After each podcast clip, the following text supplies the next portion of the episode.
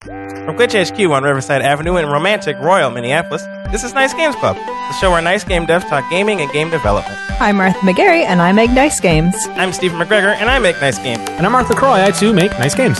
In this week's episode, we talk with Gloria Kim and Lane Davis, developers of the game Ruler by Default, to discuss how to make visual novels with limited resources. And so, if everyone is ready, Let's start. Y'all like books, I mean, eh, but you kind of wish they had like some pictures or something. I, I, would like, I like pictures in my books. well, can I introduce you to a brand new genre? Oh man, Straight out of Japan. what is this genre you speak of? Maria, would you care to introduce what visual novels are? Go ahead. Dang, I didn't have anywhere to go with that. Oh. A visual novel is a medium wherein you, the user, make choices that determine the storyline. It's similar to choose your own adventure books, but with more pictures. and these are our We're guests. off to a great start. these are our guests. Everyone, thanks for listening. yeah, good goodbye. So this is what happens when we get five people at this table. it gets pretty, yeah. Uh, so yes, let's introduce our guests. Uh, Lane, you jumped right in, so why don't you go ahead and give us uh, your spiel? Who are you? What are you doing here? Uh, I work for Gloria. I uh, am a writer for her game, uh, Ruler by Default. Mhm. I also make uh, fishing simulators and games Accurate. where fish uh, pilot submarines. True. Both things are accurate. Yeah, you do Yeah. those. Both It's a those. very uh, Ichthian existence that I lead.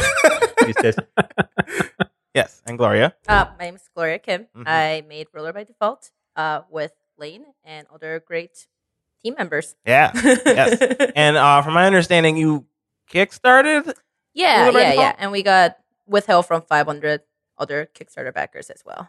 Ah, Oh, cool. we we literally just did a topic on uh, kickstarting things and stuff Oh, and cool. crowdfunding. Yeah. which we should have had you on to talk about it because I uh, Mark actually has some experience with that, but uh, Yeah, and I lamented a little bit on the time I wasted, even in this, even in success. Yeah. Um, but uh, I'm really curious to hear your experience. mhm. Um, well, should we jump right into Kickstarter stuff?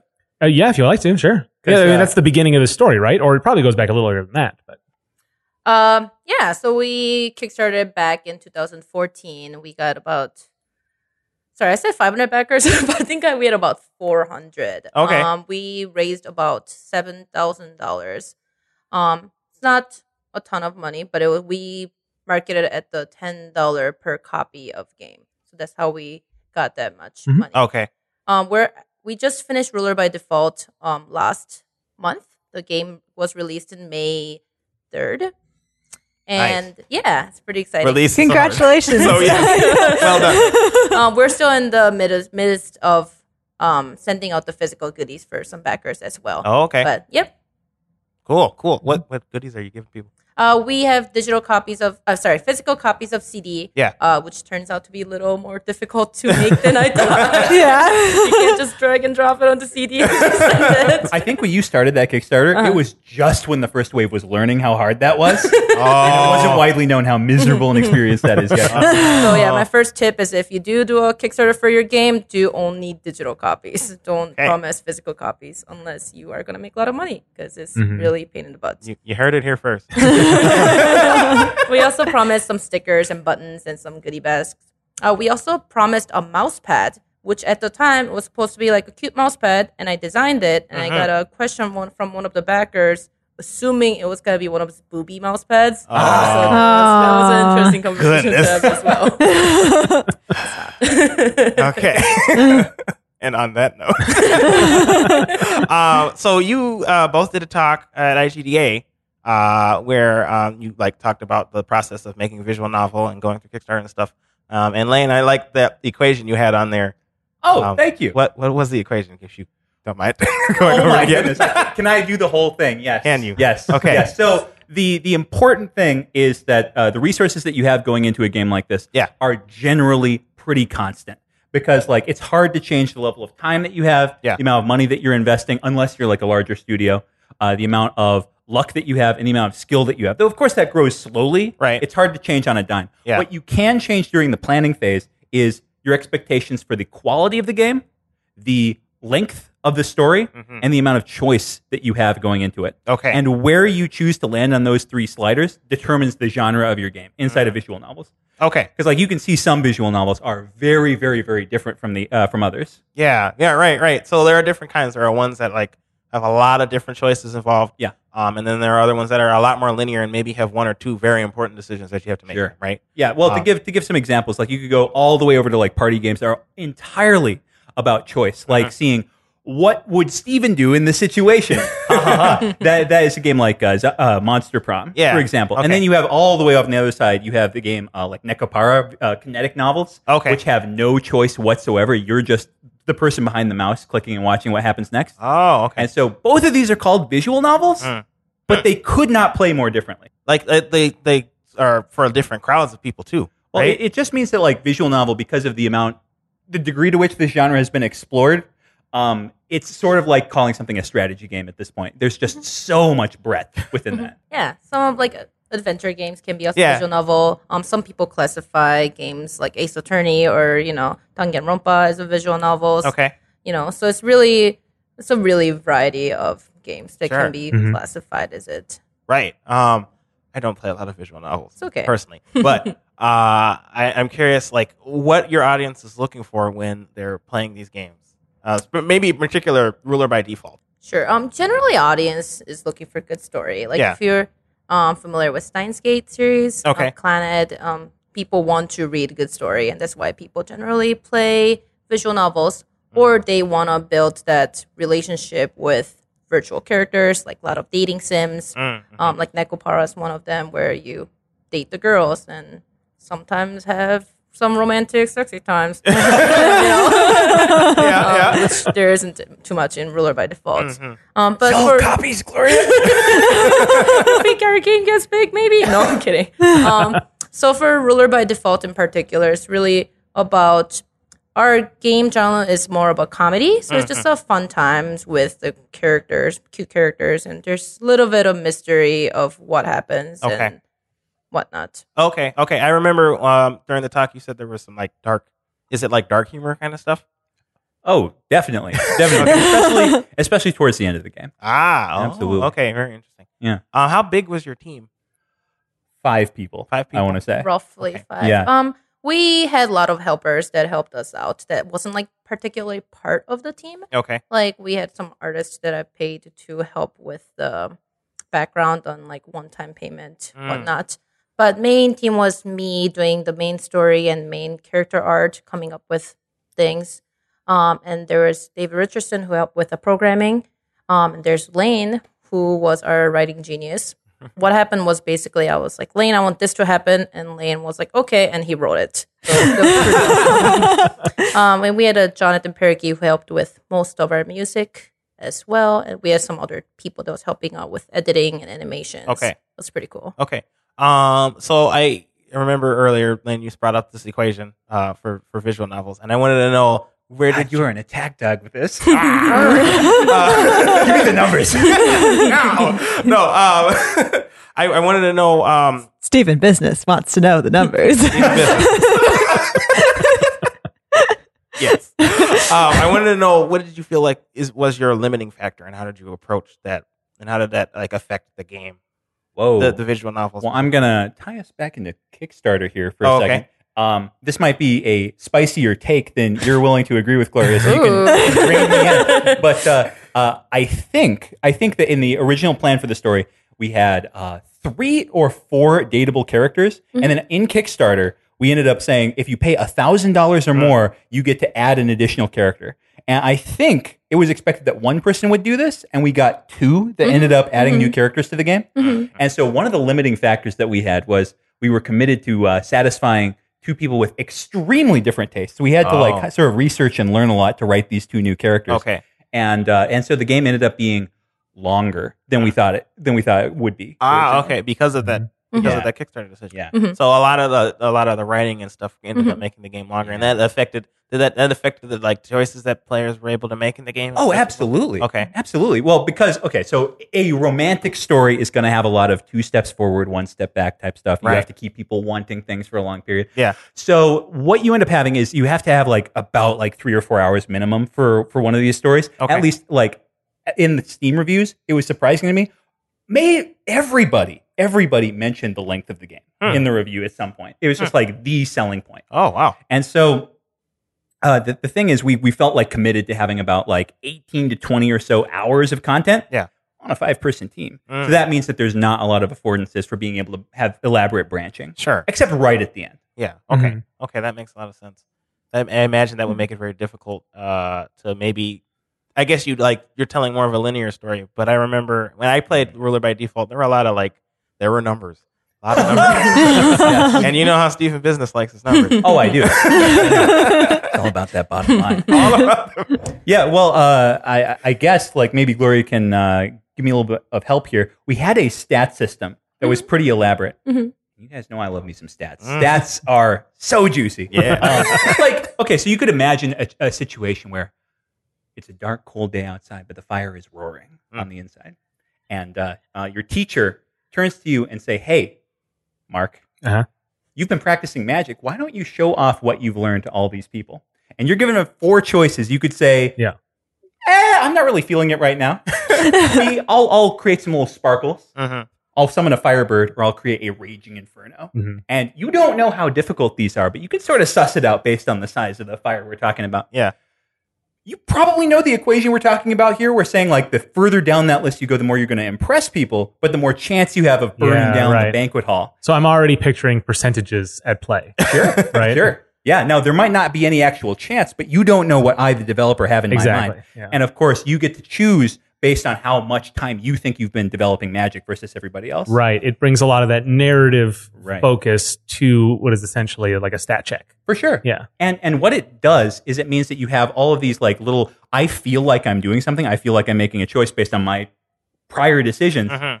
um without actually forking the story. Ah, so okay. it's very very nice to be able to do that. Uh, we wanted to have a story like that that would have all of these like little like here's the main plot, but then there's like these little bubblings off of that Yeah. where people feel like they're they're they're they're making an impact. yeah. Um, but sadly, we ended up having to cut even a lot of that stuff. Oh, We ended up shipping without the without the stat system. Mhm. okay. I Yeah. see. Also, I was super optimistic about our budget. You know, Yeah. when I was in college making ten dollars an hour, I was like, "Yeah, six thousand dollars, so much money I can do so." Yeah.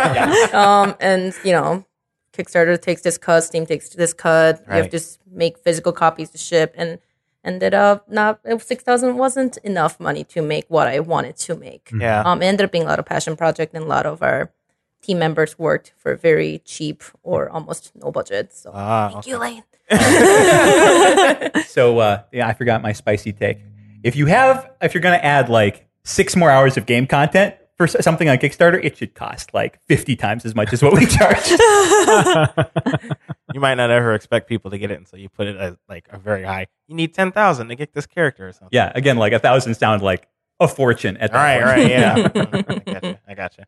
So, um, I guess I wanted to know like there are different types of visual novels, and you brought up like the different choices and stuff, um, and they serve different audiences. Like, what are the different kinds of visual novels, and like how how do they serve their audiences differently? I guess.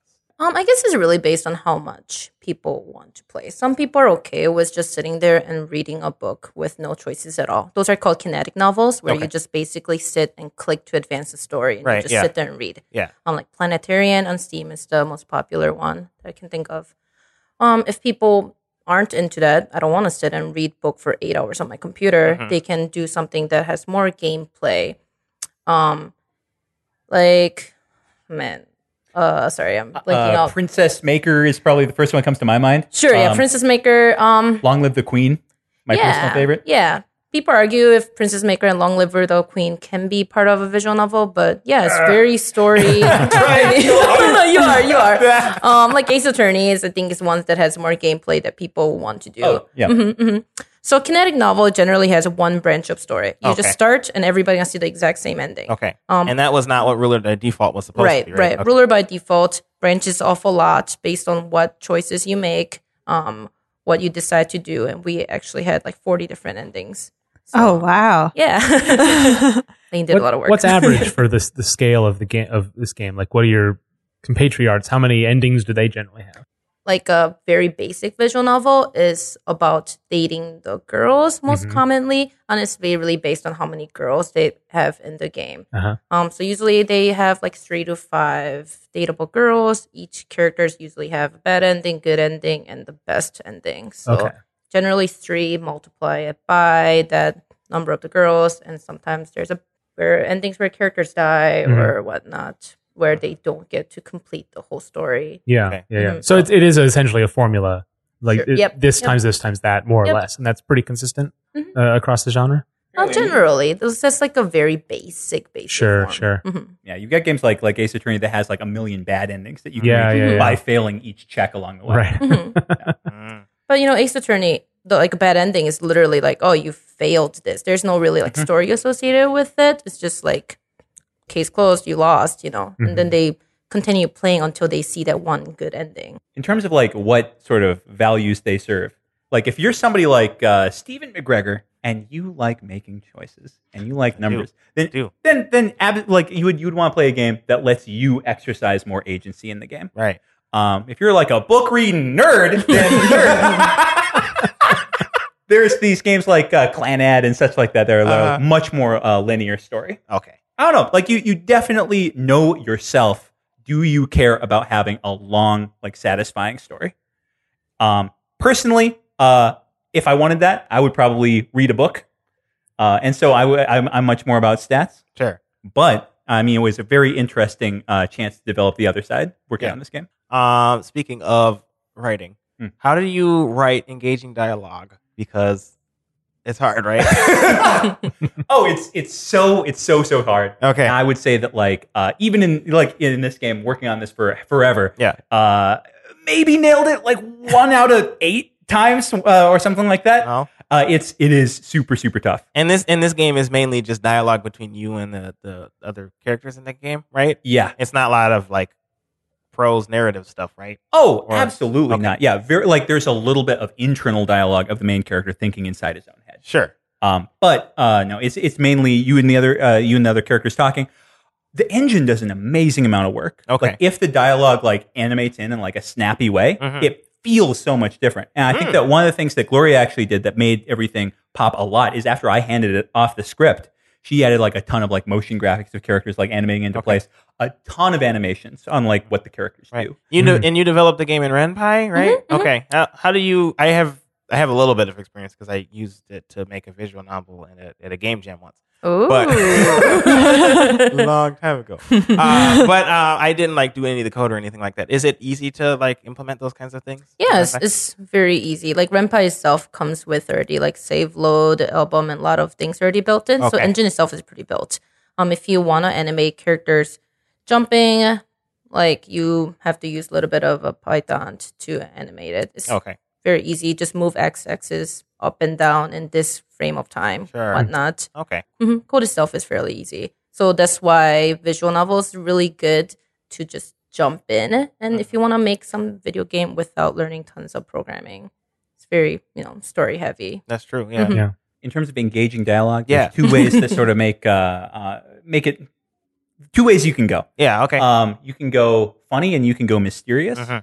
And uh, funny is something that you can kind of do uh, if you're lucky. If you Oh, wake up yeah. on the right side of the bed that that day, Sure. you can be funny. Um, mysterious. Uh, this is why it was wonderful coming into a project where uh, Gloria had created the main framework for all the stories and has like planned out the path for everything. Yeah. So you knew going down one path what every other what every other possibility was. So you could start doing things that would like allude to things that would happen in the future, Mm. and that can sort of string people along uh, quite satisfying. Yeah. Um, it's it's kind of a cheat, and it's something that you don't have to get lucky with in the same way that you do with um, with with being funny. Yeah, one of the I know just from from writing I've done that it's like writers get a lot of credit for that sort of like seeding those ideas. Yeah, yeah. But most of the time, this stuff is written backwards, and it's not. I mean, that's the, it becomes the structure of writing. And, Yeah, it and- makes me look clever, but Yeah. really it's the project manager. which isn't to say it's not difficult. Yeah. Mm. Um, it's just it's difficult in a different way than I think most people realize. Um, and also about like the, the choices you make in the game. Uh, how do you make those interesting and important in a way that like makes the player feel like they have some agency in the story and the narrative? Makes it feel like a game. well, if they genuinely do have agency, Yeah. then that's not that hard. Like if Okay. your if your choice legitimately sends them hurtling off on a different critical path that they oh, sure, could not reach otherwise, sure. then there's no need to give any illusion. And the thing is, if there is illusion, I think people can really pierce that very, very quickly. Uh huh. Um, so the answer to that is uh, being honest is the only thing you can really do. Okay. Like I think that I think that like in a game of this length, um, people feel unsafe if they're going to be like this choice is going to change my direction for the next four hours. Ah, okay. So you sort of have to like give choices that uh, that clearly converge at some point. Okay, I see. Basically, like y- you you you want if you have a choice that is meaningful. Mhm. Um, like we have we have some that are just like uh, clearly like life and death decisions. I I thought I don't know what your p- opinion on this Gloria is, but like I thought it was very important to broadcast that, not to have these sort of choose your own adventure book style situations where it's like make some toast. Sure, making toast sounds great. Three episodes later, uh oh, drop the toaster in the bathtub. Now I'm dead. how, how was I supposed to know that? So, Right. Um. So so I guess like it was very very clear like important to like signpost that stuff Okay, so yeah. people would know if I'm gonna save the game if I'm gonna cheat with my finger in the book I'm Mm. gonna do that right now. Ah, okay, okay. And is is that how like it was designed in that way too?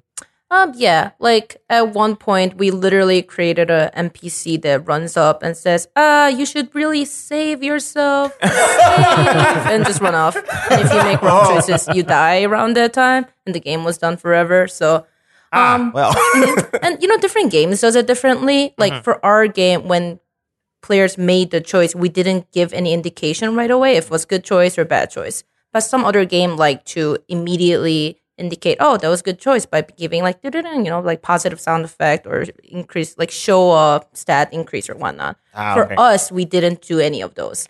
Like sometimes people get a bad ending because they would keep making bad choices and they wouldn't even know because a lot of our characters or NPCs didn't like words like "Oh God, you just offended me" and walk away or anything like that. Yeah. They just smile, but they secretly judged you, and their Ah. voice was getting lower and this whatnot. character will remember this and all that. Where it was possible, we Uh-huh. did a lot of um, callbacks to things. Okay. Um, of course, if we had like a, a lot of signposting on our uh, stat system, Mm-hmm. like the relationship points the characters have, it would have been even more clear. But we did do a bunch of stuff like, this is why I did this, because you did this 10 episodes ago. Okay. but Yeah. it is, of course, uh, immoral for game makers to create something where the place where you lose is 10 episodes behind where you actually Made the decision. Forfeit? Yeah. Yeah. um, Quest for Glory. No, not Quest for Glory. God, King's Quest Five. yeah. Uh, so, so I, uh, uh, uh, we did as few of that, little of that as possible. Yeah, right. I, I imagine that would be very frustrating, Mm-hmm. I- especially when you do not understand why you, you made this decision or why this decision caused you to fail Mm-hmm. Yes. in the future. I think there was like one point where it was just too much fun to do that, so we kept it in. Oh, oh, okay.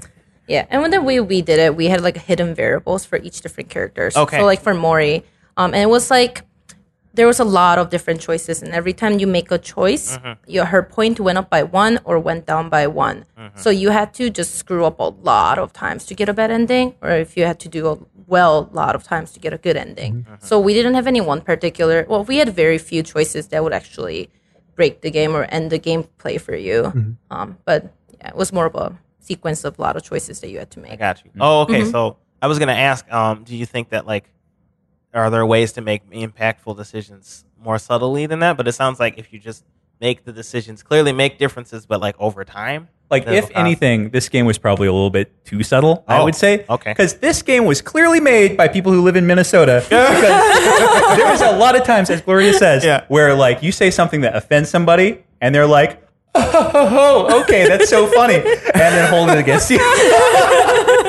so if you're talking about subtle ways to mess up, Oh, Yeah. This is the game. This is the All right. game. Yeah. So it's, it's Minnesotan. yeah. well, there's at least one character who definitely is. Ah, okay. well, oh, I want to know like how do you where do you feel the direction of visual novels will be going in the future? Uh, wish I knew. I mean, so I talked about this a little bit. at IGDA. Yeah. I think that the market forces right now are really against like uh, the standard Okay. because there are so many standard games like ours that have come out where you Mm-hmm. can like date five or six girls Uh-huh. and uh, they each have a long long route to them. Why? Because that has been the way it's gone for the last 30 years. There's so many of them out there. They age really well. If you play a visual novel from 30 years ago, it's still a decent game because it's mainly text. Mm. Mm-hmm. Right, okay. Additionally, many of those games are beautifully illustrated, Uh-huh. have great motion effects, and a lot of them are Japanese and are just now in 2018 being translated over to uh, American Ah, okay. shores. Mm-hmm. So they're like fresh in our eyes. Absolutely. Okay. So the so the thing is, like, if you're a fan of this genre, mm, if we were launching a Steam maybe five years ago when Mm-hmm. you were first considering this project, you might have thought, "Wow, this is an underserved audience. Mm-hmm. They're getting maybe two games a year." Yeah. And there's there were I think at that point about ten to fifteen different English visual novels on Steam, and now of course it's like five hundred or something. It's just crazy high number, and and they're really really good.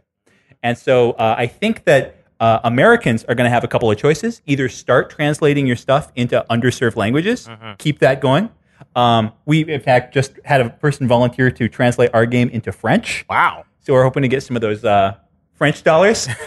Um, uh, however, I think that another good direction to go in is uh, to just keep uh, branching out as wildly as possible. Mm-hmm. Um, I, I mean, like, uh, Hatful Boyfriend and uh, Dream Daddy both made uh, some bucks Yeah. Oh. because they weren't like everything else. Okay.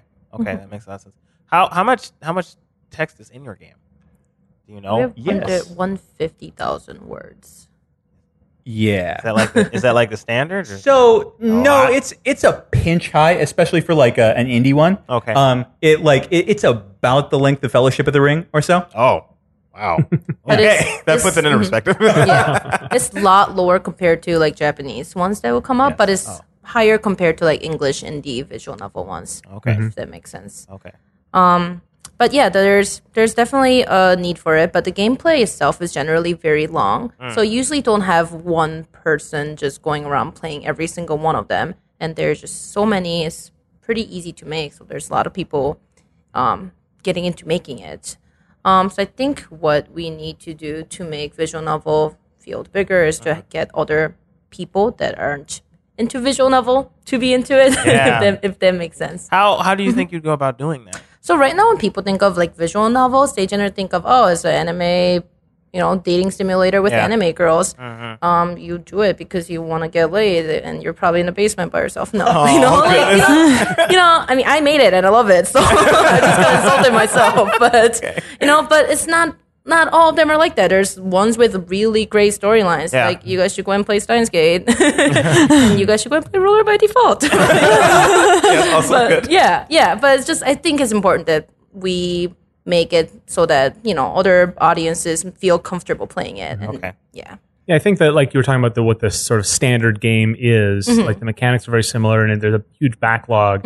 And I think that that idea of it, the, the topics are it's kind of true, right? It's you're a a, a boy uh, in school half the time, and you date a bunch of uh, anime girls. Like it's kind of a slur against the genre, but there's a lot of truth to it. And I don't know is what's the difficulty of breaking out of that in terms of get, when you say get more audience in?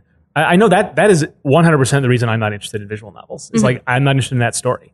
And like I guess I don't have a problem with people who are, but I would like to play a game with those mechanics, but I don't think there are any for me. So what's the, what's the I mean what why is it that that story that that type of story is so reliable and so popular? Well, I, the, the the the easy answer to this Yeah. is uh, romance novels. Yeah. Are they the same average quality as like best like equal selling um, eh, novels in other genres? Ah. It's a really really hard question to ask. Yeah. but I think like this is a genre where if you have a like romantic appeal, there's a certain number of people who are going to be like led on by that. Yeah. Who are going to be very like enticed by this. Uh, and it's really easy to write, like i- i- Sure. Mm-hmm. especially especially if you have like pretty drawings to go along with it. It's very like enticing to a certain audience. Yeah. Um, I think that when you go away from uh, go away from that it's going to get a lot harder because that's just like a really like like base level way to attract people. Sure, sure. Right. It's, it's almost like a, a snowball down a hill. Like it's worked Absolutely. in the past. There's a, there is an audience for it, And they do So- expect it, So yeah. maybe it's not necessarily anything particularly about that type of story. It's just Mm. that's the one that stuck. Maybe. Maybe that's being generous. I don't know. Man, that's a that's a really interesting question. Sorry, I didn't understand the Yeah. second. Well, I think a, Clarifying part. a, a lot of the like the examples you gave, the ones that really try to be new and different, a lot of them are um, they subvert those tropes, Mm. and that is a way to. Uh, uh, movies do that too, like action, like interesting action movies are the ones that subvert the action movie tropes, etc. Oh, for sure. And so it, that- it's, it's even the ones that are sort of different. A lot of them still lean on those. What is uh, very common about that, and I, I just wonder how perpetual that is. I mean, there is absolutely room out there for uh, telling a compelling like fantasy story this way or a Yeah. sci-fi story this way. Yeah. Mhm. Um, in fact, I think that we've seen a lot of people in the area make like sci-fi stories uh, in this style. Um, however, however, I think that you you have a really good point. Much in the same way that like you have uh, a a number of mechanical tropes in action games, for example. Yeah, yeah. I think that this is just tightly bound to romance. I can't. I don't know if there's like a really like reason that it has to be that way. But like, the, the thing about it is, it's such a big space. It's so well done, but there's there's room to be innovative within it. for sure. I Right. mean, you know, when there is like this really great visual novel, it probably exists out there that just doesn't have the popularity because it's not known. And that, that's the thing about visual novel. It's Mm-hmm. like you really don't know how good it is unless someone recommends it to you or you Yeah. just happen to pick it up because art is really pretty. Um, because reading by the synopsis, you really don't know how good the writing's gonna be Yeah. right? yeah. Just like picking up a book off a bookshelf, unless it's like some bestseller, you're not gonna just go and casually pick up the first book you see. Right, and like a like an action game, you're like, Mm-hmm. oh, here's oh, this story looks interesting. I don't care if it's well written. This Oh, yeah. these I've played games like this. This looks great. Whereas visual novel, it's like Yeah. the blurb tells you a little bit, but doesn't tell you how good the story. Yeah, is. you can't just be like, oh, this gameplay looks interesting, because no, Yeah. generally it's gonna be reading text. But people can be drawn in Mm-hmm. by good art, as you say. And speaking of, you did all the art for this game, right? Yeah. Um. Well, I commissioned some of the background arts, but I Mm-hmm. did all the character art and like all the designing stuff. So tell us a little bit about that process, like Yeah. uh, what, like uh, from ideation to like your workflow. Like I want to hear all about it. Well, um, I originally did comic drawing, so Okay. it was um, whenever I think of story, I kind of did it. I think of it in like animation format, comic format in my head. I didn't. I don't think of it as text Okay. as much, so it was easy for me to draw. Um, and I think that was a benefit of having artists as like a main producer that I can just be like, oh, well, I guess I'll create more art. You know, so just, I, I can make it Probably not an easy thing for other other productions to do, right? yeah, right. They can't just be like, "Hey, draw this one art that's really specific to this one scene." Yeah. So, um, I had liberty to do that. Um, also, like a lot of what I did was I worked everything in layers. So there's a layer for face, there's a layer for eyes, there's a layer for mouth. Mm-hmm. So I can just kind of like toggle on and off the switch, as per to say, for different layers. Oh, so you can to- recompose Yep, yep. rather you than have having to do a whole recompose Mm-hmm, new. whole bunch of different images. That's nice. That's a very video game kind of efficiency. yeah, That's great. for sure. Virgo, So, is that- I mean, that, is that a selling point compared to other visual novels? Like, is the, is the game has maybe a little bit more artistic Oh, variety than you'd expect? Absolutely. It Yeah. has it has a lot more than you expect. I, I I think you know the genre better than I do, but I think that this has like so many more character animations than you would expect given the budget of the Yeah, game. yeah. Uh, and one thing that I will say about Gloria is that uh, I've worked with a lot of artists. She works faster than anybody I've ever met. So there is just so much character art in this game. Fantastic. Thank you. So, how have you fi- now that it's out, right? And you, so your Kickstarter backers are satisfied. I hope. Uh, yeah, we gotta send the physical goodies still. Right. but- well, other than yeah, although I think people now expect that stuff to be delayed. I, I- I think, I think people at this point know what they're getting into. Yeah. Um, but uh, uh, what's the process of like marketing it, getting and getting that audience? It's selling the unique points that you have, and and existing within this sort of wide world where a lot of things are similar, and it's hard to stand out.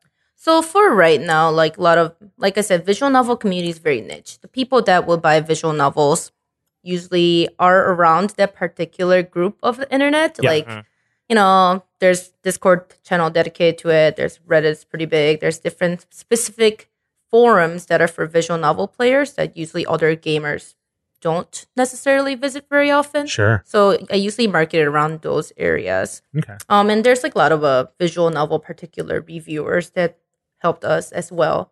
And Twitter's pretty big. Mm-hmm. Wait, do you, you have a ruler by default Twitter? uh, we're, s- we have our studio Twitter. I'm Ah. still very new to it. I'm still Oh, okay. learning. It's, it's tough. well, shoot, I gotta follow that. Yay. Um, one thing that I want to bring up is Yeah. that back in 2014 when we did the Kickstarter, yes. there was a much like a lo- a great deal more uh, audience hunger out there for this genre. Oh, Mhm. sure. Mm-hmm. So what, the weird thing is like a ton of our sales come from uh, Kickstarter and like their friends Mhm. oh, from that time. So Mm-hmm. it's like the game did like okay, Mhm. and like a lot of that is because of the time machine factor of people being interested in it when they first got interested Mm-hmm. in 2014. well, that Huh. means that like the interest has persisted throughout the years, right? Oh, So absolutely. that's really cool. Yeah. that's awesome. and the game has been well reviewed. I've I've seen a couple of the reviews. People seem to be really high on the story as well, right? Uh, Good job, Link. yeah, yeah, yeah. I guess I, I guess you've probably seen all the negative reviews, right? Uh, If there's yeah, any there all zero of them. Oh. like, I think Yay! twenty out of twenty that are positive. Oh, at that's this lovely. point on Steam, which equates to an eighty-two percent positive rating according to Google. Yeah, what? That, math I'm checks outraged. out. Mhm. Yeah, right. twenty out of twenty equals eighty-two. Uh, it's because the game doesn't have enough ratings. Oh. Uh, sure. Yeah. So we should all go on and give it five stars, right? Please. People are generally very positive and nice on Steam, especially toward indie game of our size. Yeah. hmm And we're very thankful to our Steam reviewers. Thank you. Well, that's oh, that's interesting. Is- You think that's the trend with a lot of visual novels? Is that like people are more they're good about this? kind of stuff? No, no. very discriminating audience. ah, okay. Yes. Yeah. Well, toward like indie games in general, not toward particularly Sure. visual novels, Sure, but yeah. I think people are generally nicer to small teams. Okay. Yeah, like uh, little social commentary here. Plug your ears at home. uh, if you looked at the uh, Verdant Skies, Yeah. hi Beth, hi Andy, hi Lizzie, hi Troy. um, if you look at the Verdant Skies page, the only thumbs down that they got were from people who disagreed with them in terms of like socio-political reasons. Oh, right. They just disagreed with the pr- the premise of the game absolutely. rather than anything about it. Mm. Yeah, yeah. So Yeah. Mm-hmm. like in terms of in terms of like the quality of game, Mhm. yeah, she's totally right. Indie indie games get like a little bit of a bump in terms of percent Okay. from people being nice. That's good. Our game had a gender non binary character, and people were generally like, Yeah, I just didn't interact with them. I'm like, Oh, okay. I put a lot of effort into the design of that character, but okay. you know? Aw. Uh, sure. Uh-huh. Oh, Yeah. you probably get a lot of people like I mean it's a it's, it's a romance genre. Yeah. So people bring their own not just their own their their tolerances and their sort of community interests, but their, Their own their own preferences. personal sure. preferences. Mhm. Mm-hmm. And so that probably does make it a little harder to break through um, with those types of characters than you would in other types of genres, Mhm. right? Especially ones where you really try to you really like um, you persona you personify the main character Mhm. more than you do in maybe other types of genres, right? That's true. You're right. Yeah, and this this is what burns my biscuits just a little bit because the best written character in the game looks like she's 14 years old. Yes, she is like 400 years old actually, but uh, she wouldn't be the one that I would date in real life. But she does have the best story. God, well, so it goes. You heard it here first. well, maybe that will if people hear you talking about like the different characters that you might not not necessarily think at first. Oh, I'll be interested in that character. Like maybe when people play visual novels, they should try like picking someone they wouldn't usually pick in real life. Mhm, mhm. For sure. That's And I'll- why the achievements are for, right? It will Yeah. force them to play. it. Yeah. yeah, I was gonna say there's a certain audience that will like make sure they play through every single Mm-hmm. Mhm. choice and Mhm. uh, yeah, and see all their See, achievements can be good, Steven. okay. totally good. Fine. uh, Lane, at the IDGA talk, you made an interesting point about um, the, about the types of players who do play all the endings or just go through once or twice, and what that means to the content you write and how many of the people actually read it. yeah, Um, when uh, Glory, when you were structuring the game, because I know another thing you said, Lane, and this question is really long. Uh, another thing you'd said I was can't that tell if you're gonna pitch this to me or Gloria. at this point. just uh, you know sit tight. Uh, so, uh, but need you a had said seatbelt. uh, that um, a lot of the the story elements hinted at other story elements that were not part of those paths. So I will pitch it to you, Gloria. What when you structured the sort of overall plot of, of the story, how much did you expect or hope, perhaps, players to sort of go through it to see the whole picture. Oh, I definitely hope every player will go through every single path. Yeah. Turns out that's not necessarily the case. Uh-huh. but uh, I even included some very like important detail on this very minor bad endings, hoping players will get to it. And right now we're in the process of working on Steam achievement that we Yeah. didn't have it in the original. Mhm. And one of the Steam achievement you can on- only unlock it if you see every single ending. And Yeah, I'm hoping yeah. that will give players some advantage to go through and see everything. Sure, sure. Mhm. And Lane, you can take it as well. Like when you're writing those little moments, those dialogue pieces, Mm. like how much did you try to weave in uh, enough of that to entice players to go again?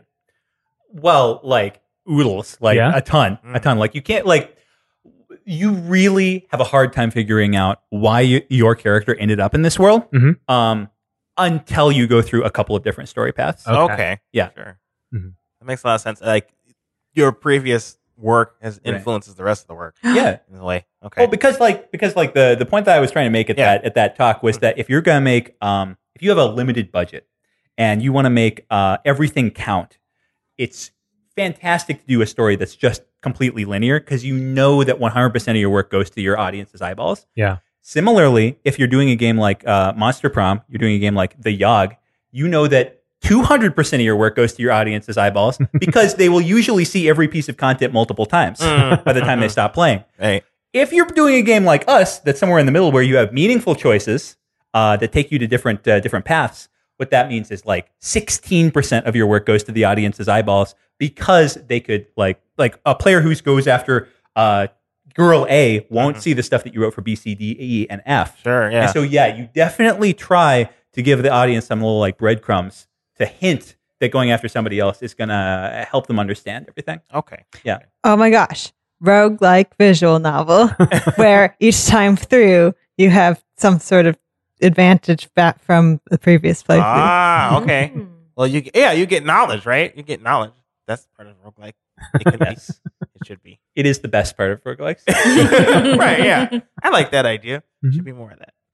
Yeah, I think that idea of um, one game that did a pretty good job of giving you those hints without having you to play well, on a single playthrough, but you Mhm. still mo- was uh, her story. Did you guys Oh, play yeah. that? Yeah. Where that game is, I I mean, you could call it a visual novel in a sense. Its mechanics are very different, Mhm. um, but you could end that game whenever you wanted, like once you felt like you got the picture, or you could keep playing. And so instead of starting over, you just went further. And like I think that that might be able to work in a visual novel setting where you could, you know, reach the e- end of a story but then go off on side paths or something. I think you there's some uh, compromise you have to make in the narrative structure. But um but I don't know, maybe I, I it's uh, maybe trying to guarantee that all your players will see everything might lead you to make some bad design decisions. Oh, absolutely. absolutely. Yeah. In fact, like you could absolutely say with this game that yeah. one path through the game, which is what about like 70% of players do, Yeah. does not tell you the answer to the question that you have from the start. Yeah. So like, is that is that a flaw? I have no idea. I have no idea. Like we're trying to like entice people to play more, but like is that the right move? at that Well, point? it depends on if you like Near Automata or not, because that game has you need five endings in order to get the full game. there So- goes the reference over my head. Well, uh, the way Near It's like a game Automata, yeah. Mhm. Oh, you played it. Yeah, uh, I watched it. Ah, okay. um, well, the way that game works is like you play through the game as one character, and then when you get to the end, you get that ending. It's ending A. And then when you play it again, you play as the character who was following this other character. And so, like, you get their, you get his perspective, and then also, like, more information about other things because he has different abilities and stuff. And then you go through it again as a continuation of Mhm. both endings A and B when you beat it the third time. So, you like, you have to play the game three times in order to get through the whole game and get the whole story. Yeah, if that's So like something that. that like aggravates you about that game, Right. it would probably do that about our game. as well. Yeah. okay. And doesn't that game like throw up a title card to like make it obvious that like the game's not really over? Uh, It totally does at the end of every Yeah. ending. Ah. it, like it didn't trust its audience to like uh, discover that about it. It Well, just- they, I mean, I'm sure they probably did some focus tests, and people were just like, "I'm good," and then, but but but but. yeah. well, Oh, I guess we're kind of wrapping up here. Is there any kind of final pitch you want to make? You've got an audience here to sell your game to. Whoa. Whoa. Whoa, whoa, whoa, whoa. we haven't reached the best story of the whole thing. Oh, Snap. Yeah. So this is one that uh, I'm going to have to ease up close to the mic here. Take you guys on a little journey. Oh Ah, yeah. Okay. So I want to bring you back to 2016. to uh, my backyard. Mhm. There I am, tanning. Got my laptop open, Mhm. tippity tapping, because uh, why not get a tan while you write? I could think of a couple reasons, but okay. Creative juices are flowing. Gross. the melanoma is building. Uh huh. Okay. I'm realizing as I work through these stories that Mhm. every single one of them has a common theme. Mm. I'm looking at this and I'm thinking every character in this game, their story is all about finding a home. Mm-hmm. Mhm. Their story is all about finding acceptance in a place where they don't belong. Even the characters who greet you at the very start of the game, something has just happened that makes them feel like they're living in an entirely new world Mm-hmm. Mhm. when you get there. And so I start putting the pieces together. I start asking Gloria, Gloria, you are somebody who moved to America just like a couple of years before writing this game. Am I right? yeah. Am I approximately correct? Am I close? You're not going to throw off my story if, you, if I'm No, off by a no. couple years. Okay. Uh, and I was thinking, well, do these things come together? Like, is this story all about the immigrant's experience? And what she told me was really interesting that she did not intentionally do this. Mm. Hmm. She did not intentionally, like, sa- say, oh, you know what this game needs? It needs a some sort of motif. no, no, th- impression. this this was this was uh, this was never the intent.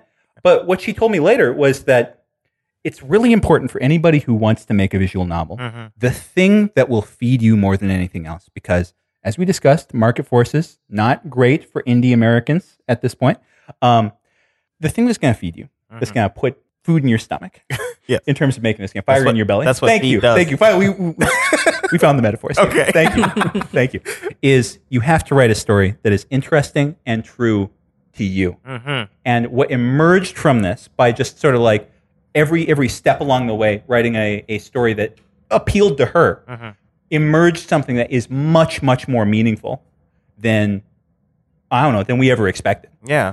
and i would say like if you're trying to write a story and trying to appeal to the mass market instead of writing something that's interesting to you then you're not doing it right because you are um, missing out on the biggest payment that you can get out of this, which is if you're, again, an indie writing a visual novel in 2018, Mm. the biggest payment that you get is getting your story out there. Yeah. And if you're not doing that, then I think, I think that you're wasting your time. Like I said, spicy takes. That's beautiful sentiment. Well, I love mean, it. that's it's a really great big idea, and uh, it's nice that you like discovered that as, as in this collaborative process. Mm-hmm. Gloria, you said you that wasn't an intent, like that Yeah, it direct was- sort of personalization. Um, yeah, it was really interesting. I hear like I watched some guy playing the game, and he was like, "Oh man, they're totally talking about racism." I'm like, "Oh, yeah." and it's just like you know, as a writer, you're not really like trying to, but definitely a part Yeah. of you is gonna end up there. This visual novel is very long, so yeah. So write something that appeals to you and it's true to you. Thanks, Yeah. Lane. Yeah. very well said. So uh, there may be one or two listeners who don't already know about the game. Where can they find it, and where can they find both of you? Uh, Ruler by Default is on Steam. Steam search Ruler by Default. And we're uh, Studio Pistachi. It's pistachio without the O. That's awesome. Yeah. But what about yourselves? Oh, uh, my name is Gloria Kim. uh, I'm on Twitter under uh, Pistachio Pistachi Studio. Um, we have a Facebook page. Uh, come and write on our Steam Hub.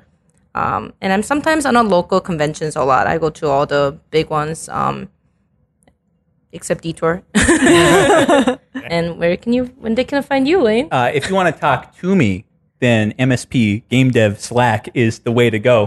It's the only place I'll respond. if you want to talk about me, there's only one place. It's called nicegames.club slash feedback. it's my favorite website. It's my homepage. Oh, Someone's keeping the, the torch alive. I like it. oh boy. Always. Well, we'll put all that in the show notes so people can find the game and you guys as well. I mean, not you, Lane, I suppose, but It'll be tough. Guys, thanks for listening to my show. Gloria, you can come too. Thanks for being here. dear Lord. Now, audience, if you haven't already, you can subscribe to Nice Games Club in your favorite podcast app and be sure to give it a good review if you liked it or are nice, like these three. We really do need to know you're out there, so leave a review and tell all your friends too. We also want to hear directly from you, so follow us on Twitter and all the other things. Nice Games Club is our Twitter handle. Let us know how we're doing. Send us your topic. Ask us your questions. Lastly, you can find more about the show, your nice hosts, and our nice guests, as well as get all the links and notes from this and other episodes at nicegames.club. And so, until we start again, remember to Play nice. And make nice.